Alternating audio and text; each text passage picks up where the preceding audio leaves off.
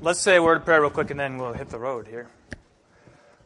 Lord Jesus Christ, we thank you for your word which by which we were created and through which we are sustained and which redeems us, your word from the cross which promises us forgiveness of sins. We pray that you would bless us today as we study your word that we may inwardly digest it and take it to heart, pondering all these things so that we may once again follow you. In your most holy name we pray. Amen. All right. So you have a big packet, and the order is is not of significance, but except for that we're all on the same to be all on the same page. Okay, so um, don't don't mix it up. Just don't don't do that. Um, let me let me ask you uh, first whether you have any questions. Do you have any questions? Okay, good. Perfect. Pastor Nelson's been doing a good job then. The, we're, we're more or less on the third section of this, this document the, on the dignity of woman. The third section is called the image and likeness of God. And so we're going to spend some time talking about that today. And you're not going to, a lot of it's not going to be necessarily new stuff, um, but I want to uh, sort of stretch ourselves a bit and think more. Well, here's, here's how we're going to do it. Uh, open up your Bibles. You got a Bible in front of you? Open up to Mark chapter 8. Now, so just, I think it's really helpful to uh, often have a, the big picture in mind when you're reading Scripture. So, one, one of the things I've been doing with the high schoolers is taking them through some of the, the, the lessons that the Sunday school kids are doing, and a lot has been from Mark lately. And one of the really helpful ways to think about the book of Mark is this: is to think of it in, as, as three sections. So let's do it like this. The first section um, this marker was good before. The first section is who, answers the question who. The last section answers the question how. And um, just so there's, it's really very simple. The, for, the question is who, who is the Messiah? And we get it from the very beginning of Mark. Mark begins his book by saying, The gospel of Jesus Christ, the Son of God, um, let, me get, let me say it right. The beginning of the gospel of Jesus Christ, the Son of God, according, as it was written according to Isaiah the prophet. So Mark says right away, Jesus, the person Jesus, is the Messiah. Um, and then he shows how Jesus reveals, or how that's revealed about Jesus throughout the first seven chapters of the book of Mark. And you see that in Jesus' baptism, um, in, his, in the miracles, like raising um, the paralytic and calming the storm and calling the apostles. So you, you find out that Jesus is the Messiah. Now, in uh, Mark is writing to a Jewish context where the question still was sort of outstanding what exactly is the Messiah going to do? So here's um, Roman occupied territory, and if you think of somebody as a Messiah, they're going to be riding in on a on a white horse, right? A, a, knight in shining armor. And so you think they're going to rout the, the, Romans. But it turns out that the answer to this question, how is Jesus the Messiah, um, all points to the cross, right? So he is not the Messiah in that he routs the Romans, but he's the Messiah in that he suffers and dies. Um, now, this is, this is uh, really helpful if you're reading Mark, if you ever come across a section of Mark um, and you say, you know, how do I understand how this fits in the big picture? Here's how it, here's how it works out. Chapters 1 through 7, and then 10, late, late chapter 10 through the end, through 16, answers those two questions. Now, the, the turning point is in the middle, and this is what pertains to uh, what we're dealing with today. So turn to Mark chapter 8, and especially verse 27, verses 27 and following. We have this really interesting, really familiar conversation.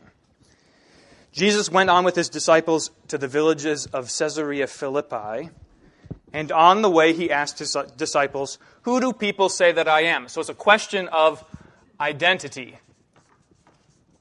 Who do people say that I am? And they told him, John the Baptist, and others say Elijah, and others one of the, one of the prophets. So everybody, everybody sees that in one way or another, Jesus is fulfilling what the Old Testament has promised. They don't doubt that he's the Messiah, right? And neither do the apostles. Listen to what Peter says. Uh, and Jesus asked them, But who do you say that I am? Peter answered him, You are the Christ. Okay? That's which is like, it's, that's the confession of a Christian. Jesus is the Christ. You are the Christ. But notice what happens next. So Jesus, as he does throughout Mark, strictly charged them not to tell anyone about him. And then he began to teach them that the Son of Man must suffer many things and be rejected by the elders and the chief priests and the scribes and be killed. So he went from, yeah, we got it right, you're the Christ, you're the Messiah, to he must suffer many things and be rejected and die. He said, Jesus says this to the disciples three times in this middle section. Three times um, he predicts, he foretells his death and resurrection. Um, and you know how the story goes. Uh, Peter is not too pleased with that. And he said this plainly. So there was no, like, you think about it, you, want, you, you uh, put yourself in the shoes of the apostles and you think, well, maybe they were a bit surprised, caught off guard, right, that Jesus died on the cross. Well, no, he told them three times explicitly, plainly. He said it plainly to them. But here's how Peter reacts Peter took him aside and began to rebuke him. But turning and seeing his disciples, he rebuked Peter and said, Get behind me, Satan, for you are not setting your mind on the things of God, but on the things of man. So, Peter, though he knows that Jesus is the Messiah, and Jesus has amply demonstrated that, misunderstands what the Messiah is going to do suffer and die, right? Um, misunderstands that the Messiah's mission is one of love and not vengeance. Okay? That the freedom of, that the Messiah brings is of a freedom that's life coming through death and not, not, a, not a restoration of life to the way it once was. Um, but Peter, you notice the contrast. It's remarkable. Um, and in, in Matthew, Jesus says when, when Peter um, says, You are the Christ, Jesus says, it's blessed are you, Simon Barjona, for flesh and blood have not revealed this to you, but your Father who is in heaven. Right? This is a miraculous thing that he says this. Um, but now in the next sentence, he's Satan. Right? So as soon as you say that being the Messiah is not doesn't consist of suffering and dying, you've got it 100% wrong. You're facing in the complete opposite direction. Does that make sense? You follow? So I give that to you just because I, it's a helpful way to think about the book of Mark, and maybe you can stow that in your back pocket. But also, because this question of identity is really what we're dealing with um, in this discussion about the dignity of women. So, Peter's uh, Jesus' important question to the disciples was, "Who do you say that I am?" Right? And in many ways, the uh, the Jews, the apostles, um, didn't have trouble with the question, "Who am Who am I?" Who do you say that you are? But that's sort of the question we're engaging today, right? So I want so, and this is the question that Pope John Paul is setting out to answer, and that all the stuff we're reading um, is trying to answer. Who are you? And one of the ways that we have to start answering that question is by um, thinking about who do you say that you are. Okay, does that make sense? So the question that we're going to start with is who do you, who do you say that you are? And I, or let's let's take a step back even further. Who do people say that you are? Not just, just generally. How does the world, how does the world understand identity? What, what does it mean to be human? Who, does, who do people say that you are? Not you as Christians, but just you as people. Okay, so there's family. Good.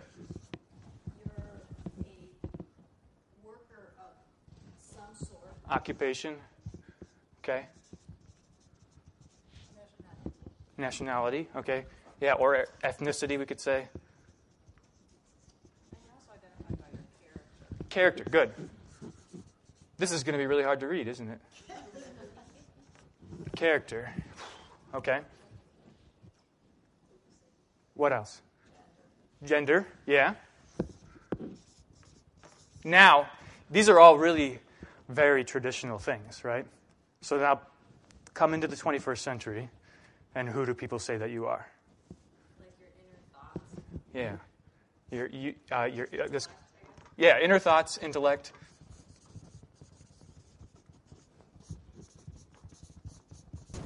Well, there's a lot of things in this time. You're racist. I mean, there's people say, if you want to talk about all the labels, yeah. There's a bunch of isms. Maybe that goes back to character, though. Um, yeah. That, that people would judge or. But, eh, but interestingly, character becomes a really discrete thing. Discrete in terms of there are specific boxes. It's polarized thing, right? So you are either this or that, right? You are either with these people or with those people, um, which is how you get you get all kinds of wonderful labels for people. How about web page or face page? Oh, that's good. Who do people say that you are? You are your online persona, right? Uh, now, parse that out a little bit more specifically. What is, suppose that you are an avid user of Facebook. What is your online persona? Your best self. Good. Your best you. Or even an imagined you. Okay? This is great. Now, now, so this is perfect. So you don't have to use social media to know that the inherent temptation in social media is to put forward either the, just the best parts of you or to outright lie, right, about yourself, right? It's a created image. Um, this is, that's a great way to describe it. It's a created image. Maybe it's who you want to be. Um, and, and so, in some ways, the, so te- technology is just this facilitator for us to do what we've always wanted to do, which is simply to be who we want to be. Um, Could you put on there, um, I am who I think I am? yeah, wait, right. So, um, uh, who, yeah, who you think you are. Yeah. Right. Now, there are some ways that this really is, is, in, is innocuous, right? So, um, saying to your kids, you, know, you can, you, you can uh, if you work hard and excel, you could strive to be anything you want to be, right? You can have any job you want, right? That's a really positive thing. And, and uh, uh, as opposed to the alternative, which is you're dumb as bricks, you should probably not go to college, right? Um, I've never said that to my kids. So in some ways, it's really innocuous and it sort of slips in, but then it, but then it becomes uh, insidious when the reason why we are projecting our best self or who we think we are, or who we want to be, is simply for the regard of others, right?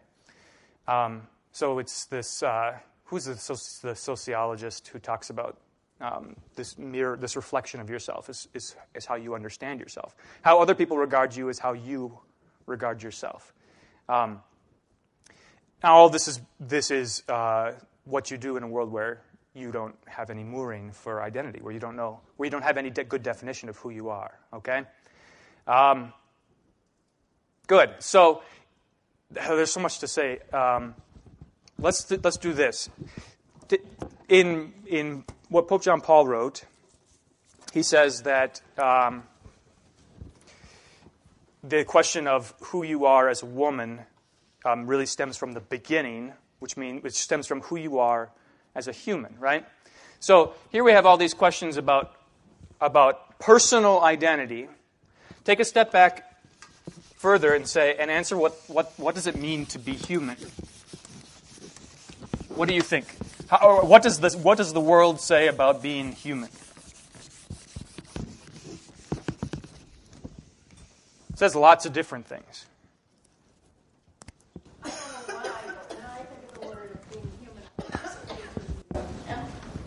Okay. That's good. So, and this is this is uh, part and parcel of being human. Empath- empathy, um, empathy. Um, good. Okay. What else? In America, I feel like it's autonomous. Yes. Good. So, to be human is to be autonomous or self determinant. Um, this word autonomous, maybe I've told you this, comes from the Greek auto. You know what that means. It's like, like an automatic, anything that's automatic does it for itself. An automatic car drives itself. Nomos is the Greek word for law. So you are a law unto yourself, which uh, I don't think is ever a good idea, right? But there it is. This is what we. This is, this is what it is to be human, to be self-determinant, right? Go, go on. What else does it mean to be human? rational, rational. or at least thinking. Yep. And along with that comes speaking, right? Okay. Good. So now, in, in some, in, this is this is sort of a, uh, the historic philosophical definition of what it means to be human. Humans are reasoning animals. Okay. So even even from a Christian perspective, we would just say we are creatures, like every other creature, but creatures that God has endowed with a special gift. Specifically, that we can reason and speak. Okay? We'll talk about that more in just a bit. But that implies, that, that's contradictory with saying that humanity equals autonomy, right? How, how, can you see how those two things contradict each other? So, this, this reason is a gift. Autonomy means I've not received anything from anybody, right? Um, alternately, so this is this is really sort of the enlightenment way of thinking about humanity. We are we are the pinnacle of the world in that we can determine, um, we can decide things, and now now sort of at the, the end of the line is we can decide even who we are, right? We can decide we can make decisions about what it is to be human, right? Um, uh, complete self determination is um, the, the value of the Enlightenment. The alternative is a sort of materialism, which says we are just like every, every other part of this world, right? So we are composed of just a bunch of atoms that behave according to the laws of physics, and it's all determined by laws of physics. Yeah, Nancy. Yeah, I, I, maybe I'm taking the wrong twist in this because pre-enlightenment, as there are many, so many cultures in the world, where really people usually see themselves as part of a community, right, or the larger family. You know, what, I, when I try to think about Africa and think about would they have thought of themselves as completely autonomous? And I'm not sure because, I mean, well, things are changing now. We're getting a lot of influence from the West. Right.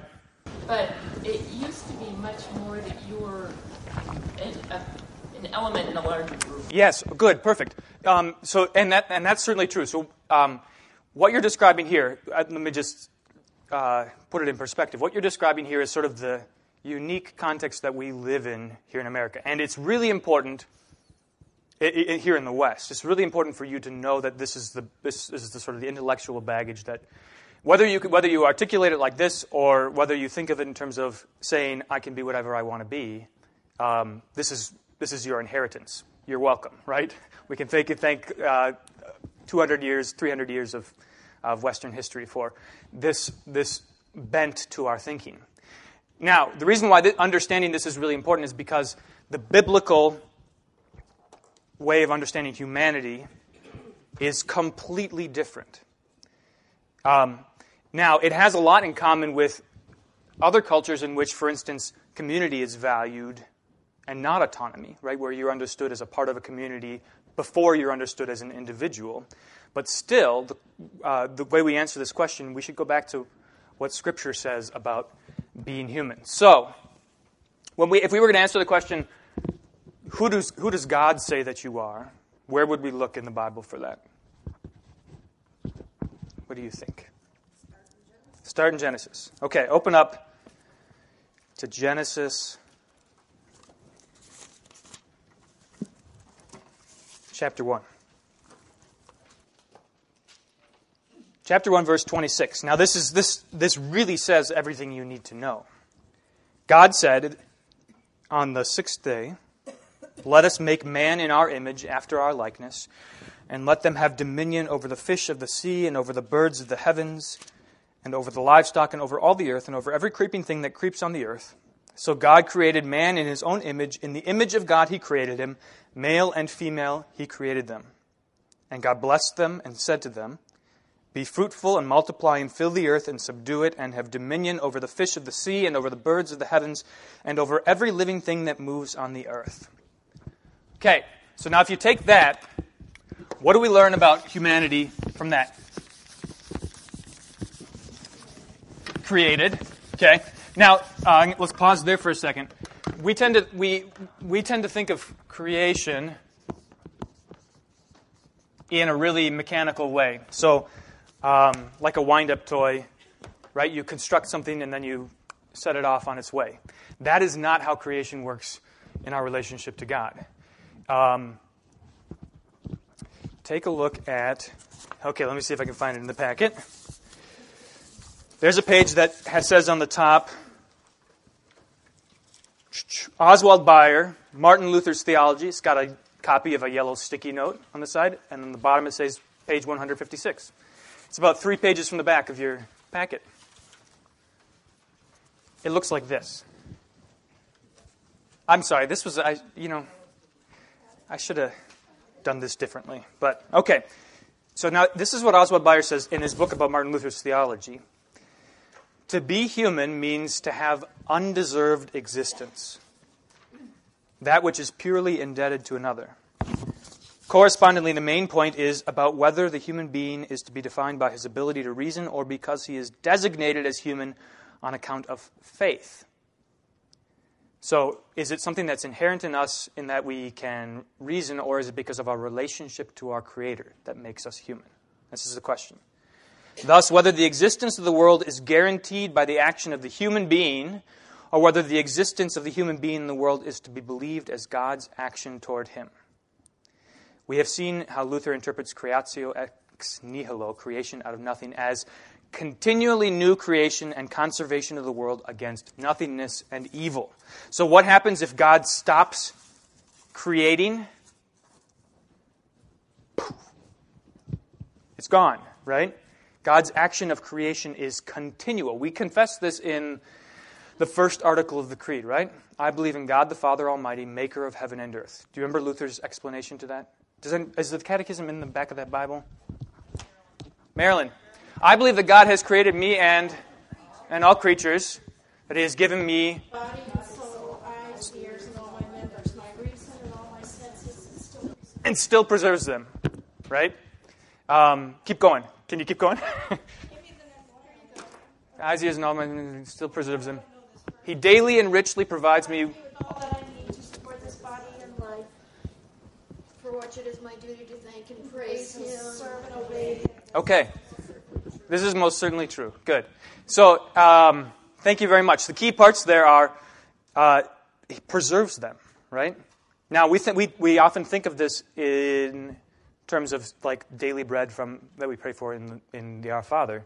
But the, the fact is, our created existence is continually contingent. It depends the entire time on God's will.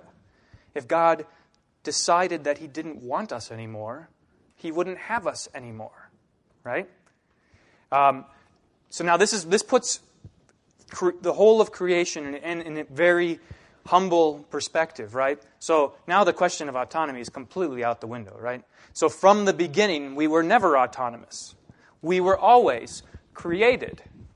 Um, and, and therefore, as Bayer said, we were indebted to God. Now, what, now that's a really interesting language because we usually think of indebtedness in terms of sin. How, before sin, was creation indebted, were humanity indebted to God? What did they owe him? Y- yeah, everything. Allegiance, um, very simply, acknowledgement that he is the one who created them, right? That's, that's at, at its base what faith consists of saying of God, yes, in fact, you are God, right? And what you say is true. Um, take a look, let me see. Yep, on that same page. Don't turn the page. See how I underlined four lines there? Waiting and yearning for that which is necessary for life, that is faith. At the same time, that is the very existence of the human being and all creatures. If this existence is guaranteed purely by goodness and purely because of mercy against all threats.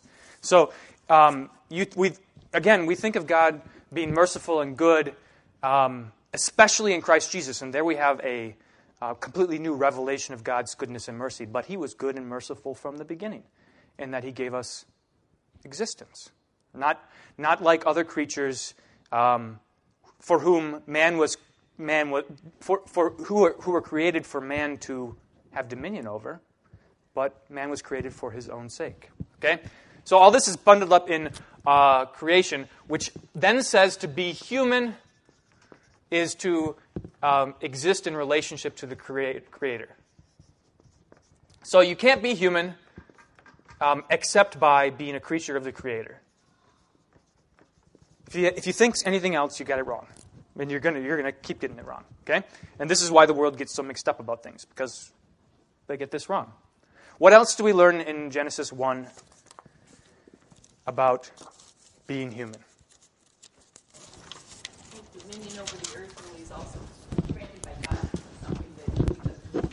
Right, right. So now that's, that's a really good point. The dominion um, is an authority, a granted authority, right? It's a gift, which means that it's, uh, it's not, doesn't come from within us, but it's according to what God describes as good, right? So subdue the earth. Um, and what is God's go- goal in all of this? Fill the earth and subdue it, have dominion over the fish of the sea and the birds of the heavens, and everything that lives and moves on the earth. It's like what he says in the garden every tree is for eating, except for that one tree, right? Um, this is all for you. Good. So, yeah, absolutely. Okay, perfect. So now there's responsibility all of a sudden in several directions. So this implies a certain responsibility, right? So uh, to be a creature of the Creator means that um, when, here's, here's one way to look at it when God speaks, we're called to respond, right?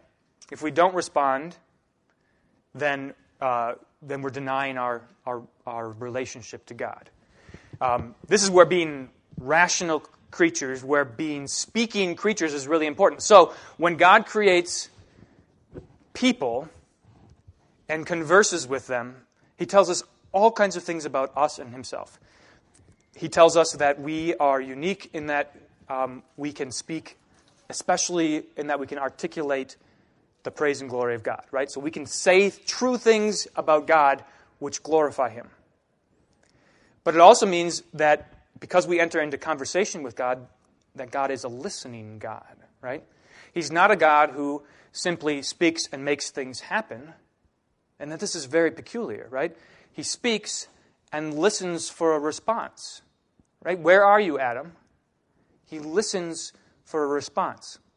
Um, so now already we learn something in, in God's creation of humanity. We learn something really important about God that his, uh, in creating humanity, his desire was to have a relationship with us, right? What else do we learn? Oh, sorry. And then, and then in the, the, the position of dominion that he puts man over the rest of the creation implies a responsibility as well, right? Um, so again, we tend to think of um, laws. We tend to think of laws as being a sort of a restrictive bad thing that, and that that living in the Garden of Eden meant living in paradise means freedom. You can do whatever you want, right? It's quite the opposite, right? Um, you have you ha- you have responsibility to God and your fellow and your and your common creation. But the beautiful thing about paradise is that you want to fulfill that responsibility. You will fulfill that responsibility um, because it's good. Because you know it's good, you believe it's good, and you uh, and God tells you that it's good. Okay, this is the this is where we see the rub with sin. Um, we even even if we know that something is good, we just don't want to, to have it uh, because our wills are corrupted. What else do we see? Yes, Martha. Um, he invites us into the creation process with him. Yeah. By blessing us and telling us that's right. So we're not, we, we're not co creators, but we cooperate with Him, which is a great word.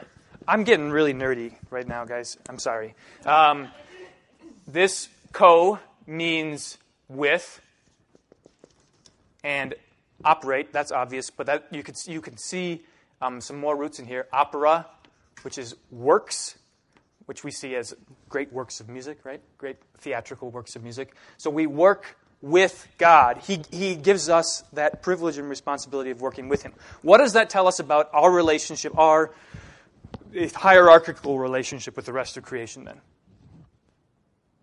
Or our, our, role, our, our position in the creation narrative, our position in the creation story. What does that tell us? Yeah, on top. We are on top, right? Which sounds really presumptuous, except that God put us there. And he tells the story in such a way as to make that eminently clear, right? Uh, it, talks, it talks about the glory and beauty and goodness of creation, but then he just elaborates on the creation of man. This is why he did it all. Okay? Uh, how you doing? Okay. So, saying we're, we're on top of the creation here on earth. Yes. Yes. And I feel like we're managers. Yeah, stewards, right? Yep. Yep, exactly. Um, good. What else do we learn in Genesis 1? We're made in his image, whatever the world that. Whatever the world that means. Image. Yes. Image and likeness. Male and female. Okay. Now, it's hard to understate, hard to overstate the importance of this. Take a look at this little poem. Is it indented? Verse 27, indented in your in your Bible. It's a, it's a Hebrew poem. It's poetry, and the uh, reason why something's written poetically or in a particular form is to emphasize the importance of something. Now, this form, you can see how redundant it is, right? The first half of the sentence says exactly the same thing as the second half of the sentence. God created man in his own image. In his image, in the image of God, he created him. It says the same thing twice. Why would we say it twice? Well, because it's that important, right? And then also, why would we say, why would he reverse the order of the, th- of the things? So, God created man in his image. Then, in the image of God, he created them. What does he put at the middle? The image of God. This is the thing that is most important for us to recognize here. Man was created not um, like the rest of the creatures, just out of nothing, but we were created out of nothing into the image of God, to be like God in one way or the other. Also, then, this uh, the statement male and female created them is a part of the poem, right? So, being created in the image of God, this is uh, just this is crucial. Being created in the image of God means being created male and female. So, it's not that God made a uh, prototype human and then made a bunch of variations on that human, right? But it's that God made humanity, and there was humanity, male and female. And you can't have one without the other. Okay? And that also tells us so this is peculiarly, this is part of what it means to be in the image of God. Being male and female is part of what it means to be in the image of God. We'll talk about that in a second. Carol. Is there any significance to in the creation story? God made plants, God made animals, no sex involved, but for generation needed. But for human beings, he it's in here specifically male. Right. Yeah. So this is what it tells you: is that um, male, being male and female, is not merely about procreation. Right? Because as the animal kingdom proves, you can have procreation with a single. You can have asexual reproduction. Right? God can do whatever He wants. It's amazing. Being male and female is instead, more importantly, a reflection of God's image. Now, how can that be? What do you think that means? That being male and female is a reflection of God's image. What do you think? Oh, I think of um, like Jesus being both God and man at the same time. Yeah. They're inseparable. They're distinct, but. Right, right. So um, that does. T- so it tells us about. Uh, it tells us a lot about how God relates um, to his to the created world, right? In a uh, in a way that sort of defies our categories. It also tells us about how God relates to Himself. Uh, somebody, yeah, Krista. Uh, I was thinking that God has somebody to talk with. That's right, right. Yeah. So when God creates male and female, He's saying, um, I'm creating this unitary thing, humanity. It's one thing. Here's humanity. But that unity is, as Pope John Paul says, is a unity of two. Just like the Trinity is a unity of three. Very strange, right? It's a unity of two because there's this interpersonal relationship that is requisite, that is integral to our image of, being made in the image of God, right? Um, so this then this then tells us a lot about the Trinity, which isn't articulated fully until we get to the New Testament and like the baptism of Jesus, and then we see, right? We hear God speaking to His Son. Why, why would God need to speak to? Why would God the Father need to speak to His Son when they're both God, right? And why would He need to send the Holy Spirit, the Comforter, to rest on Him? Except that communicating is part and parcel of who He is. Holly, were you going to say something? Okay. I'm just saying about like know love God and serve your neighbor. How we always talk about this horizontal, this vertical image, and if you didn't have, I don't know if you necessarily didn't have the female part, you couldn't serve. You know, I mean, it could be another man, obviously, that you're serving if you're a man. Right. Yeah, and so now, um, take a look if you have this document um, from Pope John Paul on page 9. The third paragraph. Page 9, the third paragraph. Now, this is skipping ahead to Genesis 2. Let me, let me just read for you, real quick, what happens in Genesis 2, because it again sort of informs everything we're talking about. Genesis 2:18 this is what happens. The Lord God said, "It is not good that man should be alone. I will make a helper fit for him." Now out of the ground the Lord God had formed every beast of the field and every bird of the heavens and brought them to the man to see what he would call them, and whatever the man called every living creature that was its name. The man gave names to all livestock and to the birds of the heavens and to every beast of the field, but for Adam there was not found a helper for him. So the Lord God caused a deep sleep to fall on the man, and while he slept, he took one of his ribs and closed up its place with flesh. Now, the word, interestingly, the word there for rib is more generically the word for this for side. So sometimes you'll see an icon uh, where Eve is just sort of protruding out of the side of Adam, which is, I think, a sort of a richer way of thinking of it. It's not that it's not that God took one of Adam's parts and um, crafted something different from Adam from that part but she came from him. Meaning, just like it, just like the way we be, it, uh, procreation works, right? Begetting and bearing is not some. Your your children are not dis, distinct from you in the sense that, or they're not separable from you, right? They they uh, they have you in them. Um, and that rib that the Lord God had taken from Adam, He made into a woman and brought her to the man.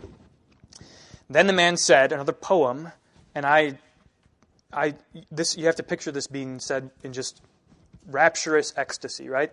This at last is bone of my bones and flesh of my flesh. She shall be called woman because she was taken out of man. Therefore, a man shall leave his father and his mother and hold fast to his wife, and they shall become one flesh. And the man and his wife were both naked and were not ashamed. So here's what John Paul says about this. Uh, take a look at the second paragraph on page 9. In the unity of two, man and woman are called from the beginning not only to exist side by side, or together, but they are called to exist mutually one for another. That's why that's, this is why Eve was created not just to be another person, but to be a helper fit for Adam. Their existence is bound to one another. This also explains, here's what he says. This also explains the meaning of the help spoken in Genesis 2. I will make him a helper fit for him. The biblical context enables us to understand this in the sense that the woman must help the man, and in his turn, he must help her, first of all, by the very fact of their being human persons. So the simple fact of their existence is the help. In a certain sense, this enables man and woman to discover their humanity ever anew and confirm its whole meaning. So uh, hang on, because this is, this is where it gets really important. We can easily understand that on this fundamental level, it is a question of help on the part of both and at the same time a mutual help. To be human means to be called to interpersonal communication. The text of Genesis 2 shows that marriage is the first and, in a sense, the fundamental dimension of this call, but it is not the only one. The whole of human history unfolds within the context of this call, of this call to be helpers one for another, right? So the fact that God creates humanity as a unity of two means that we are not islands unto ourselves, right? John Donne, no man is an island, right? Um, I highlighted some things in this uh, book by Thomas Merton. This is now the first thing in your little packet. Take a look at page. What it says it says page four on the bottom. So there's all, all these dimensions to being a unity of two, of, of, of, existing as humans in relation to one another. One of them is this, speak, this call and response, speaking and listening. Another one is sim- the simple fact of love, right? Love needs an object. So here's what Thomas Merton says Love not only prefers the good of another to my own, but it does not even compare the two. It has only one good, that of the beloved, which is at the same time my own. Love shares the good with another not by dividing it with him, but by identifying itself with him so that his good becomes my own. The same good is enjoyed in its wholeness by two in one spirit, not halved and shared by two souls. Just like the Trinity is not divided into three parts and shared by three persons, but each person of the Trinity is wholly divine.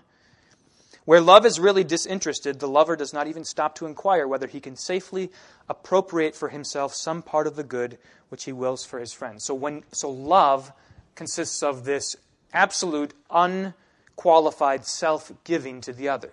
Now this is this is there from the very beginning. Right? This is this is utterly, utterly fundamental to what it means to be human. And this is what flies in the face of everything that the world says, right? You you aren't being a human if you're not asking, if you're not loving. And you're not loving if you're asking questions about your love, right? Like, uh, is this good for me? Is this, um, you know, is this, is this different than, is that good different than my good? Um, is this really going to help everybody? It's just loving the beloved for the sake of the beloved. I mean, it's, it's something that is beyond us, right? We can't, we can't see that. We can't manage that except in seeing Christ crucified on the cross, the sort of the manifest example of that kind of selfless love. Here's what Thomas Merton says Love seeks its whole good in the good of the beloved, and to divide that good would be to diminish love. Such a division would not only weaken the action of love, but in doing so would also diminish its joy. For love does not seek a joy that follows from its effect. We're not, we don't exist as means for one another to accomplish things. Love does not follow from the love does not seek a joy that follows from its effect. Its joy is in the effect itself, which is the good of the beloved. So we are fulfilled in our humanity when we seek the good of our fellow humans. This is what it also means for God to be God. This is where the image of image of God in man is most clear, right? Uh, the good of the God's joy is in his communion with, with uh, the, the persons of the Trinity. Go ahead, Barb. Doesn't this all come with faith? I mean, what, sometimes when I get upset with God, I say, God, you must just hate me. And then I, the next thought is, I know you. Right. I know I don't understand you. And, Yeah. But that's faith. That's You're right. So now, so th- and that's a really important point because it, uh, it is faith, and and God is the um, the one who br- draws us in, right? Who who uh, leads us to believe. But the the really important point about human nature, about anthropology, here, is that this is true from the beginning. Faith is not something that came that was necessary after we fell away from God, after we fell into sin. But faith was there from the beginning, right? Um, so it's a remarkable thing when you think about what life was like in the Garden of Eden. It's beyond your comprehension, right? Um, but it was at the same time just like what you experience when you trust God, when you believe in Him. It's, it's, it's, it's, um, uh, it's the same uh, relationship of unmerited, complete, completely grace oriented goodness that's given to you, right? Um, and it, here's the beautiful thing about faith as a Christian, and here's why some church fathers talk about the fall into sin as a happy fall. So in creation, we see God's goodness revealed in that He creates us and loves us and sustains us and Um, and his love is not just giving things to us, but giving himself to us. But in redemption, we see just how much he loves us, the, the full extent to, to which he is uh, willing to give himself for us. Right? So that uh, what wasn't necessary before the fall now is necessary because of sin, that God would sacrifice himself, not just for um, a peer, not, not just you, know, you giving yourself up for your neighbor, but for his creature, no less. Um, so, this is all to say, let me bundle this up real quick here. This is all to say, when we ask the question, what, is the, what does it mean to be human? The answer is found in being created in the image of God. And that image of God implies being created male and female, and then by extension, being created to exist for one another, right? To love one another um, and to, to be in community. Okay? Everybody on board so far? Okay. Now, here's, uh, here's how Thomas Merton concludes Love seeks only one thing, the good of the loved. It leaves all the other secondary effects to take care of themselves. Love, therefore, is its own reward, um, which is uh, what we aspire to in faith, right? It's what we aspire to um, in, in following Christ. Okay. Any questions right now? Oh, yes, Nancy. This kind of love, though, because of human sin. I mean, what I was thinking of, whoa, like a possessive mother who might constantly be pouring out herself and thinking only of, oh, what can I do for my child? Then the child is totally unprepared for the real world. Sure. Yeah. Yeah, and, and so Thomas Merton, helpfully on previous pages, splices out. Take a look. Uh, that's that's a great a great point. Take a look at the, the previous page in your packet. It's Roman numeral 19. He has, and, and on the bottom, the right column, the bottom side, there's a vertical line, vertical red line. Um, he's just described three different ways that love is sort of perverted. The third says that we must love only ourselves. This is the, the simple um, temptation of sin. We love only ourselves. The second says that we must love only another. So, the, so the so the other um, becomes the complete the, becomes the annihilation of us. Not not acknowledging that uh, we're meant to exist together. Right. This is where. Um, this is where it's easy to go wrong as a parent, or as as as um, I mean, just generally, it's, it's easy to go wrong and think that uh, for me to love somebody else implies a diminishment of myself. Um, sometimes it seems that way, but it is in fact not true. The first says that in loving another, we simply seek the most effective way to love ourselves, um, which is often what happens. So, suppose uh, in the case of in the case of a possessive mother, as you're describing, Nancy, right? Um, because maintaining this relationship of dependence is is, a, is the best sort of best way to love myself, instead of seeking love as as uh, the good of the other. Here's what he says then. The true answer, which is supernatural. So this goes to your point, Barb. We can't get it, right? This supernatural tells us that we must love ourselves in order to be able to love others and that we must find ourselves by giving ourselves to them. So, in order to love others, we must love ourselves. In order to love ourselves, we must love others. Okay? Good luck with that. Um, but this is what Christ says when he says, You shall love your neighbor as yourself. Um, and all of this, again, is bundled up in God's divine, God's, God's uh, essence, what it means for God to be God, and the divine image that he gives to us in creation. Okay. Take a look now, just, just to mix things up a little bit. Take a look at Jessica Valenti. This is, this is going to be the last thing in your packet. Now, th- so this has been, and I apologize again for nerding out on you, but this is all. This all can be really ethereal and um, sound like it doesn't sound like not a lot of nice thoughts. But here's here's how it bears on reality. Here's where it um, comes home.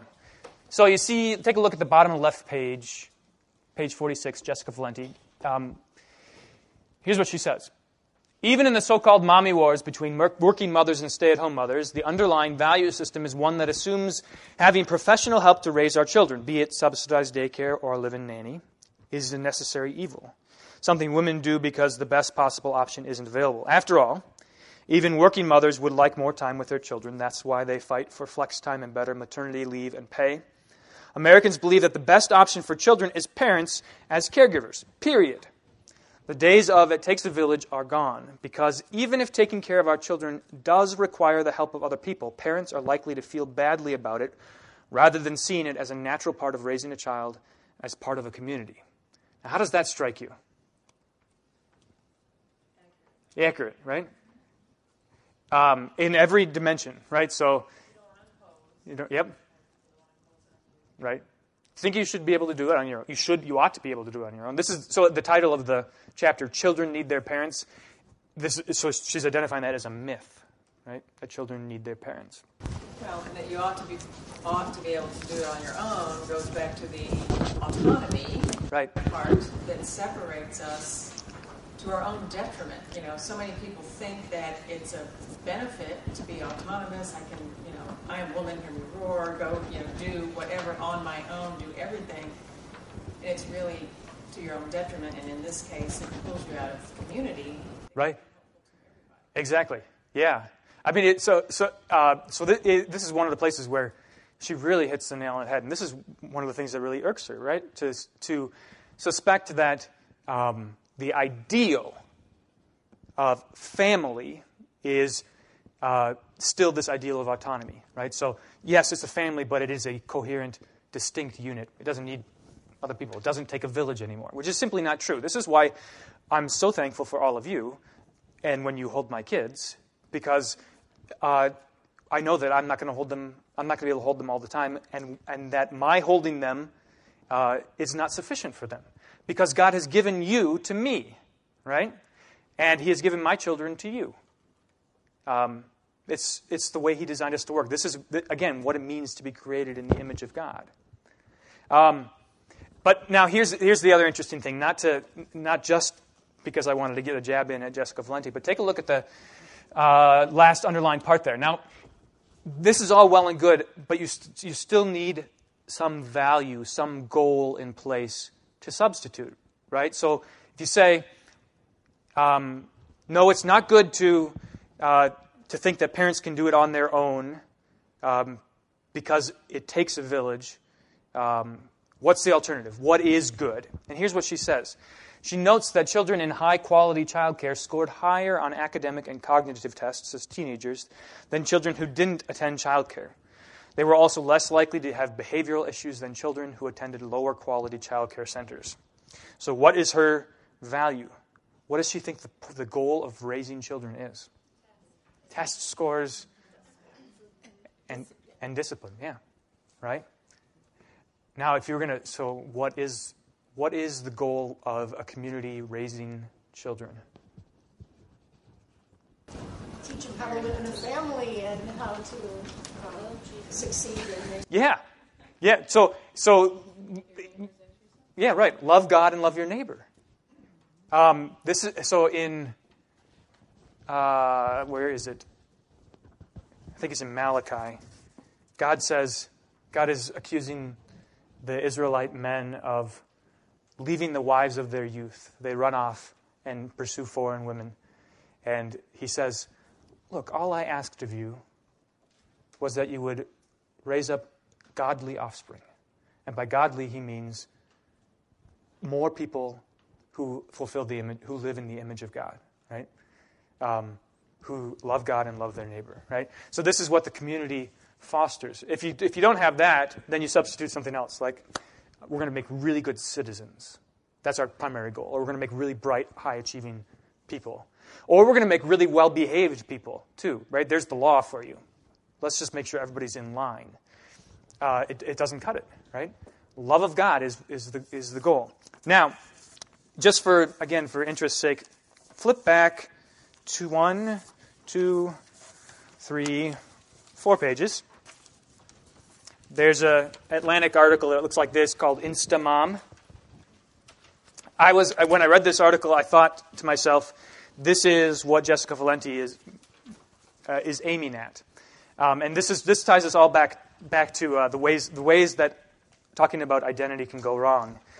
Um, so there's this blogger called her blog site's called the Barefoot Blonde, and she well here just look, listen to what uh, this this highlighter this this uh, red marked section. Fillerup Clark, her name is Amber Fillerup Clark, has shared enough holidays and milestones that she and her husband can predict what types of images will charm her followers. Before we post a picture, we can usually tell how good the engagement will be based off the content. If it has the whole family in a pretty place traveling, that's going to do the best. Fillerup Clark said, that's going to do the best, Fillerup Clark said. On another occasion, she told me, We always have to think of our life as where can you take the prettiest pictures? Then flip the page. This is so interesting. And the, uh, uh, so the writer of this article is, is, was having a lot of fun with the irony of the whole thing. Fillerup Clark's portrait of domestic bliss has earned her a top spot among second generation of so called mommy bloggers. She joins a clique of stylish women, among them Naomi Davis of Love Taza and Rachel Parcell of Pink Peonies, who have acquired loyal followings and incomes rumored to be in the seven figures by showing themselves excelling as ordinary wives and mothers. If the feats these blogs capture are familiar, dressing well, attending to children, this is a key part of the appeal. The women epitomize a new breed of celebrity as public fascination be- expands beyond the rich and famous to the well off and above average. We're seeing people following almost idealized versions of themselves. It's this attainable perfection. So, Jessica Valenti takes aim at this because, of course, what, this, what, the, what a blog like this tries to do is um, cultivate this image of life, which is just simply not true, right? She has, by the way, she has two assistants who help her when they go to do a photo shoot in the park. Um, and, and her husband uh, quit law school because she was earning six fig- seven figures off of this blog, and now he's a full time blog husband, which is great for them. It's fantastic, right? But, but, the, but the following, the following and the ethical imperative that we feel as a result of it, this responsibility that we feel. So, then we, so if this is our idealized version of ourself, um, if, it's, if it's an attainable perfection, then we've completely lost sight of what it means to be creatures of God, right? Um, and this is, again, Jessica Valenti hits the nail on the head.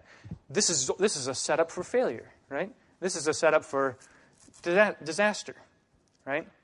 Um, but, the, but nonetheless, she has you know 250,000 blog readers and 1.3 million Instagram followers, right? Because because at the at the heart of it, um, if you don't have, if you don't understand your your uh, humanity in relation to God, something else has to come in and take its place, right? This idealized perfection. Okay. I'm not really sure uh, what I said today. Let's see. Does it make sense? You have any questions? Let me let's let's let's uh, sum it up this way. To be human means to be made in the image of God, and to be made in the image of God means that you need other people, and not just in a uh, and not and not in a way in which you they're means to an end, but in which they are important, dignified, uh, for themselves. Um, humanity is unique amongst God, among God's creation because humanity is the only creature that God created for its own sake, right? God created humanity because He wanted humanity, and He wanted humanity to be like Him, so that so that He could relate to it as He relates to Himself. This is a real struggle for us, for the world. Um, but uh, take, if you get a chance, take a look at the do you, ha- do you have another minute? Let me read you one more article. That's a, that was a silly question to ask because you wouldn't say no if you didn't. There's the article about digital assistance, digital aids gender problem. This is from this was just a couple days ago in the Wall Street Journal. Um, so if I, if I was going to leave you with one thing, it would be to think about the ways that, um, although, although I know you all take for granted that you're creatures of God, think about the ways that the, way the ways that the world speaks to you uh, against that, and the things that you take for granted um, that, that sort of go counter to that. Um, even, even things as simple as, as self determination, right? The ways that you, you feel or you discover that you are seeking self determination. Um, it's an exercise in, in self evaluation, um, and you, you, have to do it because um, this stuff is, runs so deep in our blood, okay? But here, here's a, a, a, this article is an indication of uh, how the way the world thinks about humanity is, is problematic. All right? So if, human, if it's true that humanity is not created male and female um, in the image of God, then we would have no trouble creating genderless robots. But and we would have no trouble relating to genderless robots. This is the, the really interesting thing. Every robotics expert and tech executive I spoke to said that humans are social beings who relate better to things that resemble what they know. That's obvious, right? But and take it, take it a step further, not just things that they know, but other people, right? Um, I relate much better to people than I do to rocks, even though I know rocks pretty well, right? Specifically because people can speak and respond, they listen. It's not that there aren't or can't be pat bots, androgynous bots, but even when designers don't specify the gender, users tend to. Because we know, we know inherently that God has created us to live in existence with other people, to relate to other people, that we can't just relate to machines. Brian Scassellati, a professor at the Yale Social Robotics Lab, says that in his study, in, in, studies where he and his team were meticulous about introducing a particular humanoid robot as it, invariably people referred to it as he or she. And then, then in this, I mean, comical but obvious statement that genderless voice is hard. It's hard. Uh, so if there's going to be speaking, if there's going to be speaking, it's going to be gendered because speech is human, right? And humans are created male and female. Um, so they don't answer the question, why is it hard? Or, or, dig deeper to explore what it means to be human on account of that. But um, you, can see, you can see how denying our creation in the image of God runs you into, into some trouble. It runs into some, some paradoxes. Okay, I'll stop talking now. Any questions? Yes, Julie. So. Yeah. So this is a struggle for me, right? I used to read all these blogs. I don't read them anymore because I find myself comparing or trying to like um, be worthy to myself in this manner. So I don't want to do that. And so yes, one thing I do is I like don't read certain things or I try not to go on Facebook or whatever. But that, I mean, that's almost like running away. Yeah, right. And so, um, as much as I want to take away that temptation, I feel like I need to have some sort of mantra, be it a Bible verse, be it, you know, something to, to counter it. Mm-hmm. And I'm looking for that phrase. You know what I mean? Like that, you know, we've explained in great depth, um, you know, why we have worth. And it's not because our kids look pretty in these pictures with leaves but it's because of who God made us. Right. Um, and so I guess I'm looking for like that. Yeah. So speak to myself. So I'll, I'll give it to you in two in two places. One is when in Genesis in Genesis. Uh, Genesis 1, 31, he's just created man and woman. And God saw everything that he made, and behold, it was very good. Why was it very good? Because he made it. Okay? So from the beginning, it's good because he made it. Then fast forward to Jesus' baptism, which is the, the archetype of your baptism. So what happens to Jesus in his baptism happens to you in your baptism. Specifically, the heavens open, and the voice from heaven says, you are my beloved Son, with whom I am well pleased. Why? Because God has just baptized you. Um, which is a beautiful thing to take into any situation where there's a where there's and this you're right you can't avoid it right um, Whether you, whether you don't read blogs or don't go on social media, you're still going to encounter it. I mean, as you drive down the road and you see billboards, or you uh, see magazines in the, in the grocery store, or you see other people, right? um, uh, the, the, temptation is always to compare. Um, and the response, the response is that, well, God first told me, um, and still tells me every day, that I'm his beloved because he, he has chosen me. Right? Martha. So, in, in addition to that, which we, like you said, for, for this group, you know, speaking to the choir, mm-hmm. you know, we all feel that way. Yeah. But years ago, someone said to me, I mean, this was a long time ago, I was in my early 30s, so way, way back. someone said, don't compare your insides to somebody else's outsides. Mm-hmm. How I feel inside about myself, my work, whatever, don't look at Susie Q Blogger, who has the perfect and the perfect family and the staging, and compare and think that she is better than me or any different than me. What we project on the outside is not always reality. Right. So. Yeah, and the only so the only the only thing to avoid there is, and I fall into this all the time too, is this this sort of Schadenfreude. When I when I see somebody who's got the perfect life, and I say, ah, but I, but I know what's really going on on the inside, right? It's like, it's like when you have your house staged, right? You, you knew what it looked like beforehand, right? Um, so, yeah, go ahead, Barb. I think one of the things maybe can, can offer too is that you know, when we first started doing the sign of the cross at church here, yeah. and I was kind of like, oh, that's Catholic. Oh, I really don't want to do it. But I would do it. And now it's, it's like, oh, I know that keeps the devil away. I know that re- I remember my baptism because I constantly tell my grandson, every time you do this, you remember yeah. you're a child of God. Yeah. And if you remember you're a child of God, it's like, it, it's so wonderful. It, yeah. I just love being able to do that. Right. Just, you can do that all the time during the day, and you remember you're a child of God. It right. kind of throws you back. Right. And, and, and it also, so Making the sign of the cross is, is fantastic for that reason because it pulls you back to your baptism, which is, once again, this passive thing. You, you were dunked in the water. You didn't do anything to, to make that happen.